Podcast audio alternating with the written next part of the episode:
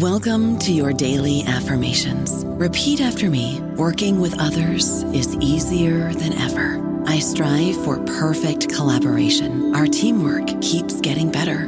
Yeah, affirmations are great, but Monday.com can really get you the teamwork you desire. Work together easily and share files, updates, data, and just about anything you want all in one platform. Affirm yes to start or tap the banner to go to Monday.com.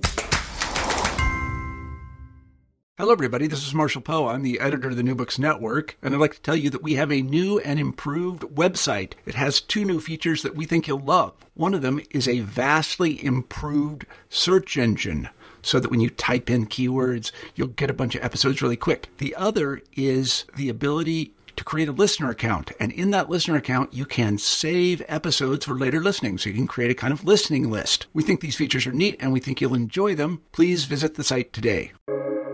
Welcome to the New Books Network. Hi, everyone, and welcome back to New Books in Game Studies, a podcast channel on the New Books Network.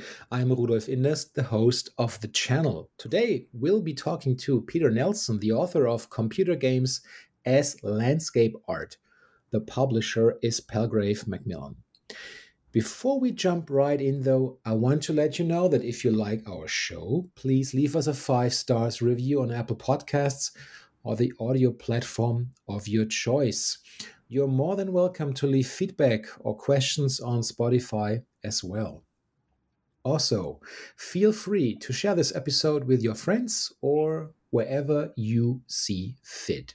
And now, back to the show. This book proposes that computer games are the paradigmatic form of contemporary landscape and offers a synthesis of art history, geography, game studies, and play. Like Paint on Canvas, the game engine is taken as the underlying medium. And using the Valve Source engine as the primary case study, it analyzes landscapes according to the technical, economic, and cultural features this medium affords. I'm very happy that we are about to learn so much more now about this topic. Peter, welcome to the show. Thank you very much. Thanks for having me, Rudolf. Hmm. I wonder if you could begin the interview by telling us a bit about yourself. Sure. Um, so, my background I started out um, going to art school when I was um, about 18, and I worked as an exhibiting artist for probably about the first decade, decade and a half of my career, starting in as a painter. Painting and drawing was my initial um, sort of life. And slowly I started to branch out into learning 3D modeling, 3D printing, and animation.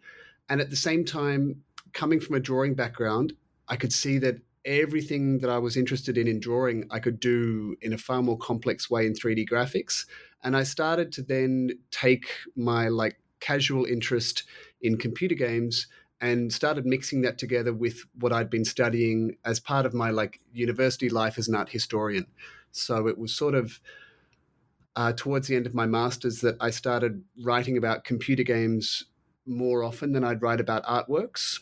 And that led to this book where I thought there was a lot of great stuff that could be written, sort of joining together histories of um, representation of landscape, but looking at how all of those histories might be revisited by changing the case study and looking at computer games. Now, of course, typical for our show, we have to check for your Ludo Street credibility. Please tell us what's your favorite game and the one or even the ones you're playing right now. So, yeah, my answer for this is probably terrible street cred. Um, I work on kind of like just obsessions. So there'll be times where I'm playing a lot of games, and then there'll be times where I'm not playing them much at all. Um, at the moment, in my spare time, all I'm reading is fiction, um, mainly a lot of science fiction. Um, so I'm reading like uh, I just reread for the third time the Three Body trilogy, um, some Octavia Butler, and um, actually reading the Dune saga for finally but last time I was playing games um, during COVID, I, I, sort of got to play quite a lot, which is probably not surprising.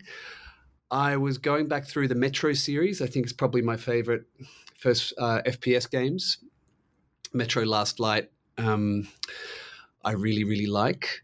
Then my favorite games, I really enjoyed um, Garry's Mod, and that was mainly just from a lot of things that I was looking for in art. To me, I found in Garry's Mod in a far more sort of strange and um, honest way. And then my favorite games that just kind of pop up, I tend to be attracted to things with um, unexpected mechanics. Like I really like QWOP, you know, the idea of a body with um, four keys to control it. I, I, I like things like this. Um, so yeah, I'll get you know I'll get really obsessed with the game, play it a lot, then end up writing about it, and then I might not have time or um, focus to play games for a few months, and then I might come back to them. That's typically how I work. You know, it's funny because uh, most uh, most of our guests here tend, tend to start the their answer with exactly this very sentence. Probably I don't have Ludo Street credibility at all. But then, of course, they produce these really extensive and nice and fulfilling answers. So Thank you very much. Now, circling back to your uh, book, because it suggests that digital games represent a paradigmatic form of contemporary landscape.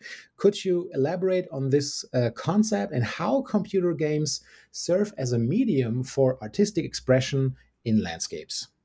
Yeah, sure. So, the way this got started was I'd, from when I first went to art school, it, it might be partly to do with. Um, I, am Australian, and landscape art history in Australia has always been a kind of um, dominant thread, both because we're a post colonial country. So, much like North America, there's all of these like intersecting histories. So, you have like colonial landscape paintings that, in a way, like will show what was happening at the time, often things that even the artists didn't know they were representing. Like in Australia, you get all this amazingly weird stuff like paintings that depict indigenous agriculture even if the artists weren't quite aware that's what they were depicting to then like completely um, separate traditions based on the physical environment um, like australian aboriginal painting it's a big generalization but probably the most significant um, international export that australia has artistically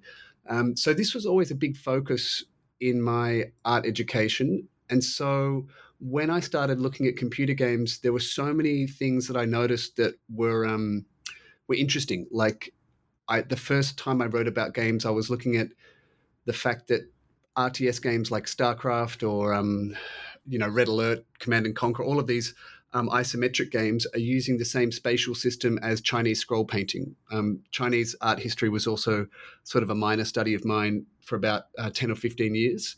So I really liked looking at um, histories I knew in a medium that was clearly like the film of its era, um, which I think a lot of people would agree with, right? Like games are sort of both economically and their cultural impact is um, sort of like film in the you know in the fifties. So what I wanted to do when writing this book, book was find an appropriate landscape history and that would sort of fit the, the type of games I was studying, and then say, okay, well, if we were looking at landscape in the 18th and 19th century, painting is the place. Um, the the idea of looking at the landscape as something that's separate from us really sort of blossoms during that period, um, particularly like after the Industrial Revolution, we conceptually separate ourselves. Um, then you might be looking at film mid 20th century, and for me, it just seemed natural to try to write like a full length book about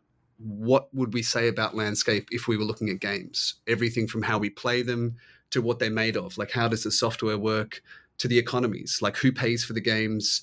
What's the relationship between the players the companies all of that stuff. That's exactly how an art historian would look at a painting. You know who paid for the painting? Why was it painted? Where is it today? So that's sort of what i wanted to do with games and then just to see what i found in the process. Now, this book uses the Valve Source engine as a primary case study. How does this game engine enable a unique uh, exploration of landscapes, and what insights did you gain from analyzing it in the context of an art history and geography?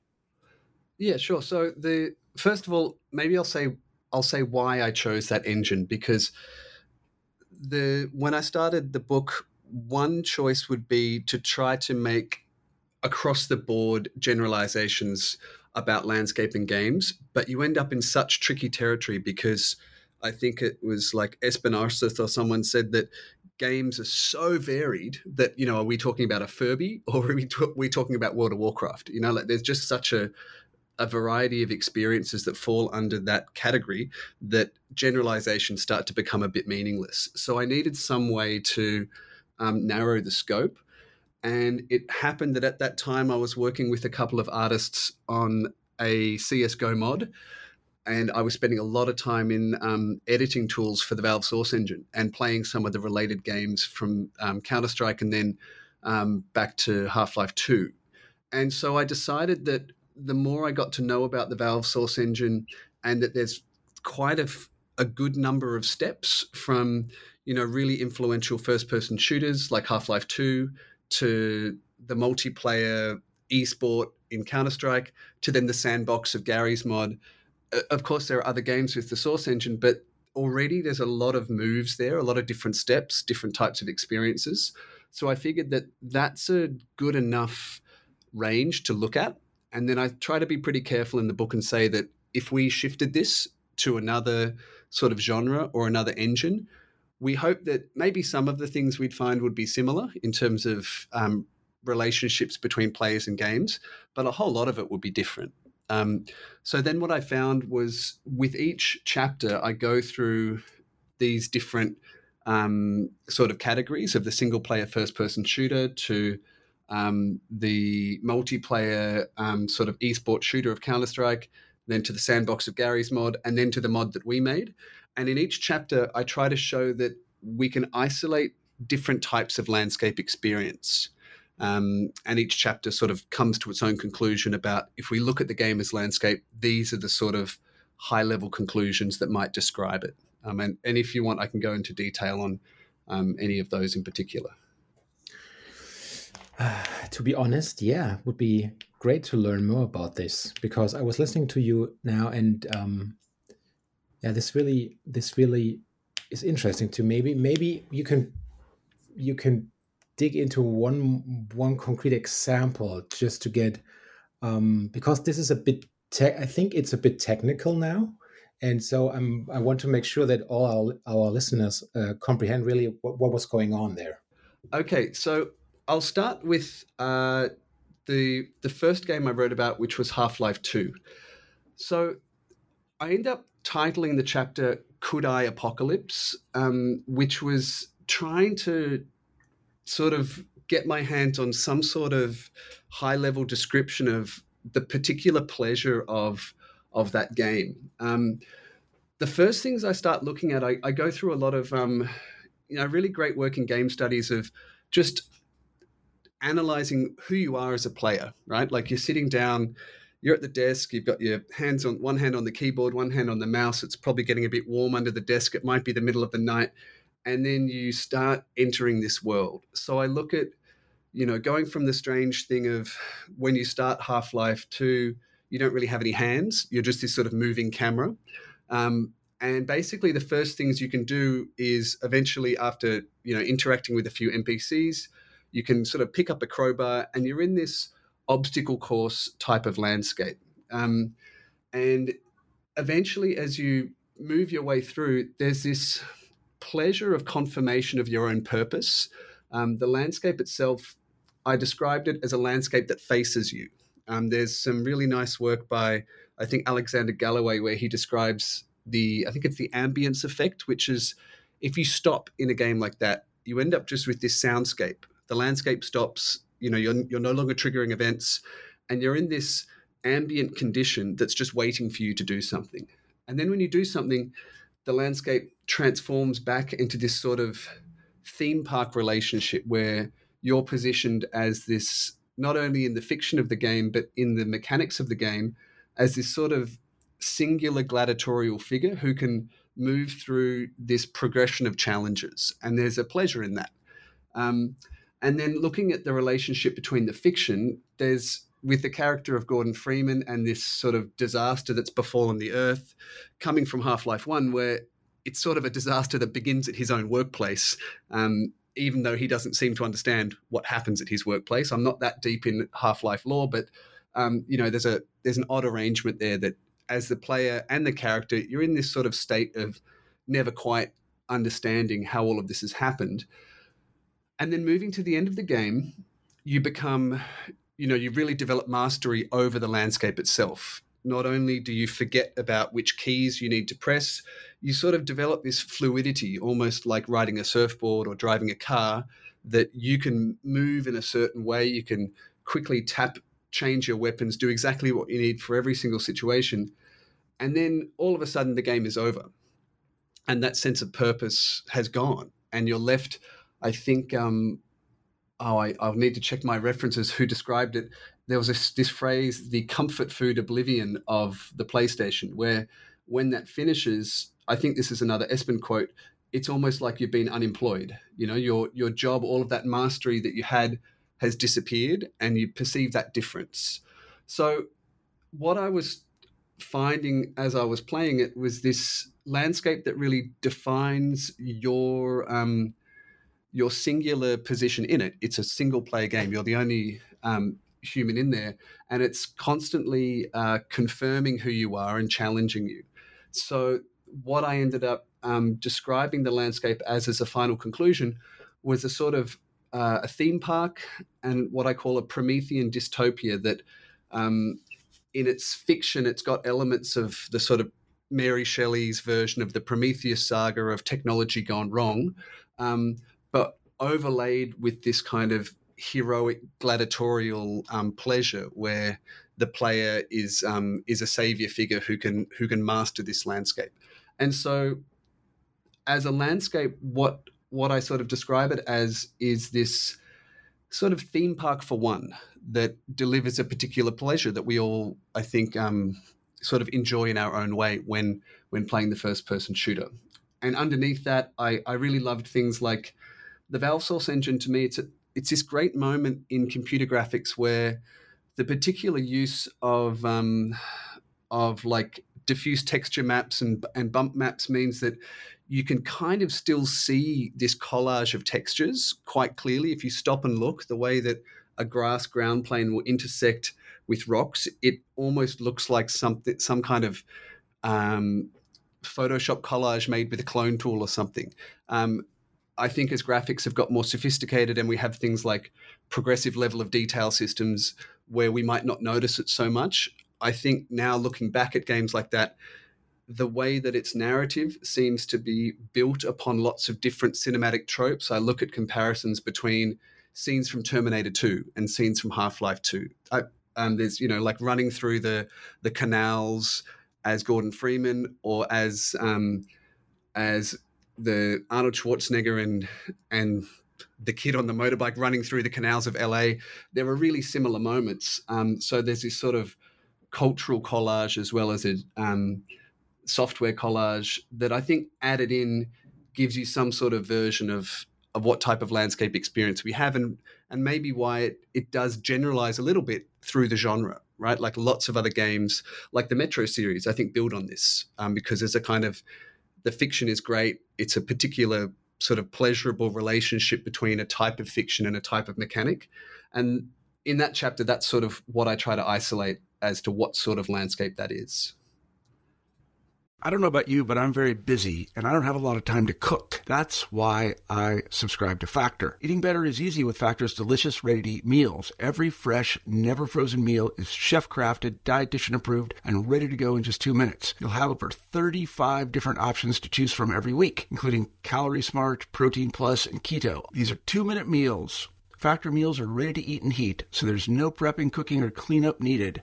They're flexible for your schedule. Get as much or as little as you need by choosing your meals every week. Factor is the perfect solution if you're looking for fast, premium options with no cooking required. Sign up and save. We've done the math, and this is important. Factor is less expensive than takeout, and every meal is dietitian approved to be nutritious and delicious. Head to factormeals.com slash NBN50 and use code NBN50 to get 50% off. That's code NBN50 at factormeals.com slash NBN50 to get 50% off.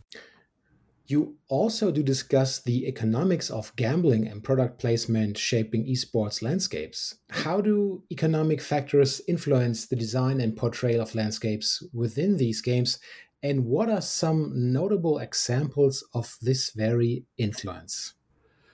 Yeah, sure. So, so this sort of comes back to when I was writing, um, when I was doing my master's in, in art history, looking at 18th century landscape paintings, one of the sort of big insights of like 1970s art history was not only looking at what the painting is about, but why was it made? Who painted it? Who commissioned it? Who bought it? This type of stuff. Because often that's a huge influence on why the painting exists. And so for esports games, I think it's also important if you were to sort of explain to somebody who knew nothing about this, you know, why does the game look the way it is and why does it exist in the world? The economy around the game is really important. Um, and the fact that Counter Strike survived for such a, or has survived for such a long time as a really popular game, it's to me this combination of uh, a very minutely balanced kind of abstract mechanic, much like most modern sports. Um, and if you go back into the history of modern sports, particularly in sports geography, they'll write a lot about the standardization of most um, sporting competitions into having the same measurements of the equipment and of the playing field. A lot of that was to do to do with competition, and a lot of that was to do with gambling. That nobody wants to gamble on a game that's you know weighted for one side. So the the balance of sport has always had this sort of economic function in it. And then if you look deeper at Counter Strike, short, um, you know, not that long ago, I think Valve admitted that there was a huge money laundering operation that was happening through the trading of weapon skins in CS:GO. Um, and there's also been some really interesting investigations done into uh, the relationship between the firearms industry and the type of weapons that appear in first-person shooters. Mainly, they're proprietary weapons that are you know designed by commercial companies, which either you're looking at copyright infringement, but more likely you're looking at some form of licensing and product placement. Um, and then esports itself, you know, most if you wanted to understand, um, you know, like a boxing match. So if you're looking at games like Counter Strike, I think taking into all of taking into account all of these functions of different economic networks from uh, the use of uh, you know tradable in-game currencies to the presence of uh, proprietary uh, products within the game to um, various ways that the game ended up being used as sort of um, uh, ways to do sort of illicit financial trades. All of this would add a sort of fuel into the game that would contribute to perhaps the the effort that gets into maintaining it as a really you know high quality well balanced game so it's not in any way to um, to throw shade on the game it's simply to say that these economies are very very large and of course they'd have some influence on um, perhaps the commercial viability of the game and then i take that all the way down to physical levels themselves and i look at this you know really quite phenomenal abstract symmetry that you have in um, in a multiplayer shooter like Counter Strike. All you have to do is go into any um, any of the maps and look at the update notes, um, and you'll see really fine things like you know adjusting the height of a desk by a couple of inches because it a player had noted that it gave a particular advantage of a sniping position from one window over a desk and so on. So you can really understand every object within that game. If you remove the textures and just thought of them as um, geometric colliders, um, you've got this sort of fantastically balanced environment. And then if you add the textures back on, you have this odd sort of combination of what I argue is tourism. You know, if you look at the type of levels that get reproduced over and over again, you have touristic sites very often, or sort of rustic sites like, um, uh, you know, sort of crumbling ruins and so on. A lot of industrial sites and a lot of you know workplaces um, that often end up being the most popular maps.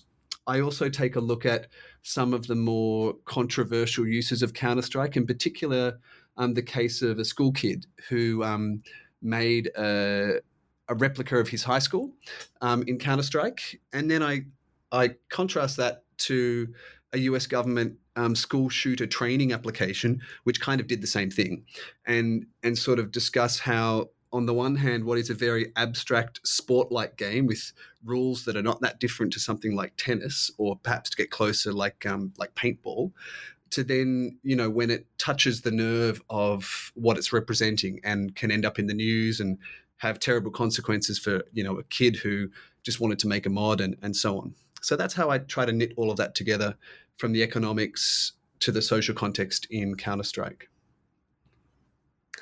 You have mentioned the concept of Promethean Safari before, and I would like to circle back for a minute to this interesting term now. Maybe you could explain not only what it means, but also how it applies to the game's landscape design. Yes, so the Promethean Safari question goes back a little bit to what I was saying about Half Life 2, in that when I was looking at the single player first person shooter, I really wanted to see what abstract sort of shape this landscape had. And the Promethean Safari, it's both a ludological description of a landscape that that faces you, and it's also based on the type of narrative that it uses, which I sort of connect back to things like um, uh, 18th, 19th century adventure stories and, and quest novels and, and so on. Um, the other thing is that I was looking at from the landscape side there's a really interesting art historian called Robin Kelsey who wrote an, a book chapter about different categories of landscape, uh, modern landscape, all being defined by a sense of not belonging. And he was saying, you know, you can you can not belong in a sort of um, technological sense that that humans have sort of alienated themselves, or not belong in a sort of post-romantic sense. And he had all of these categories that were attempts to describe what the modern experience of of landscape was. Um, and that the book, I should also say, in the first two chapters, I bracket out what type of landscape I'm talking about, and I'm really talking about um, the sort of modern landscape tradition that particularly comes out of North America and Europe, um, as contrasted to, for example, Chinese landscape painting, which I have written about um, in other other books and so on. But the reason I didn't mash all that together is that you end up warping things out of out of perspective so much that your comparisons often ruin the the histories that you're looking at rather than helping the interpretation. But um, yeah, so back to art historian Robin Kelsey, this Promethean safari thing also comes from Kelsey's insight of landscape as something that you don't belong to, and this sense of alienation, either technologically or historically or environmentally. And I thought that was a pretty good comparison, not only to what Half Life 2 is about, but also how the single player sort of exists in this landscape, which is really built as an obstacle course to sort of not only test out the player, but to sort of confirm your position inside it. So that's how I arrived at this um, Promethean Safari description for um, for Half Life Two. Hmm. Interesting, yeah your um, your book delves uh, into how computer games reflect our changing relationship with the environment. Could you uh, discuss the ways in which computer games have evolved to represent this changing dynamic and how the, they contribute to our understanding of the environment?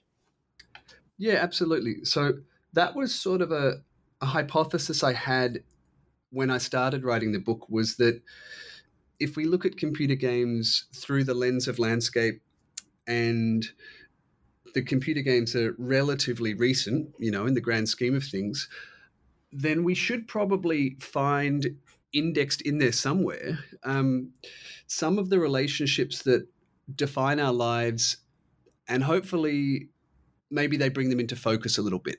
And the reason I had that hypothesis was that when I was studying things like colonial era landscape paintings, it's so clear looking back when you look at these paintings you're not only looking at representations of the physical environment but you're looking at um, the way that people were seeing at a particular time what they were seeing. But then you're also looking at you know semi or, or completely commercial products of that era.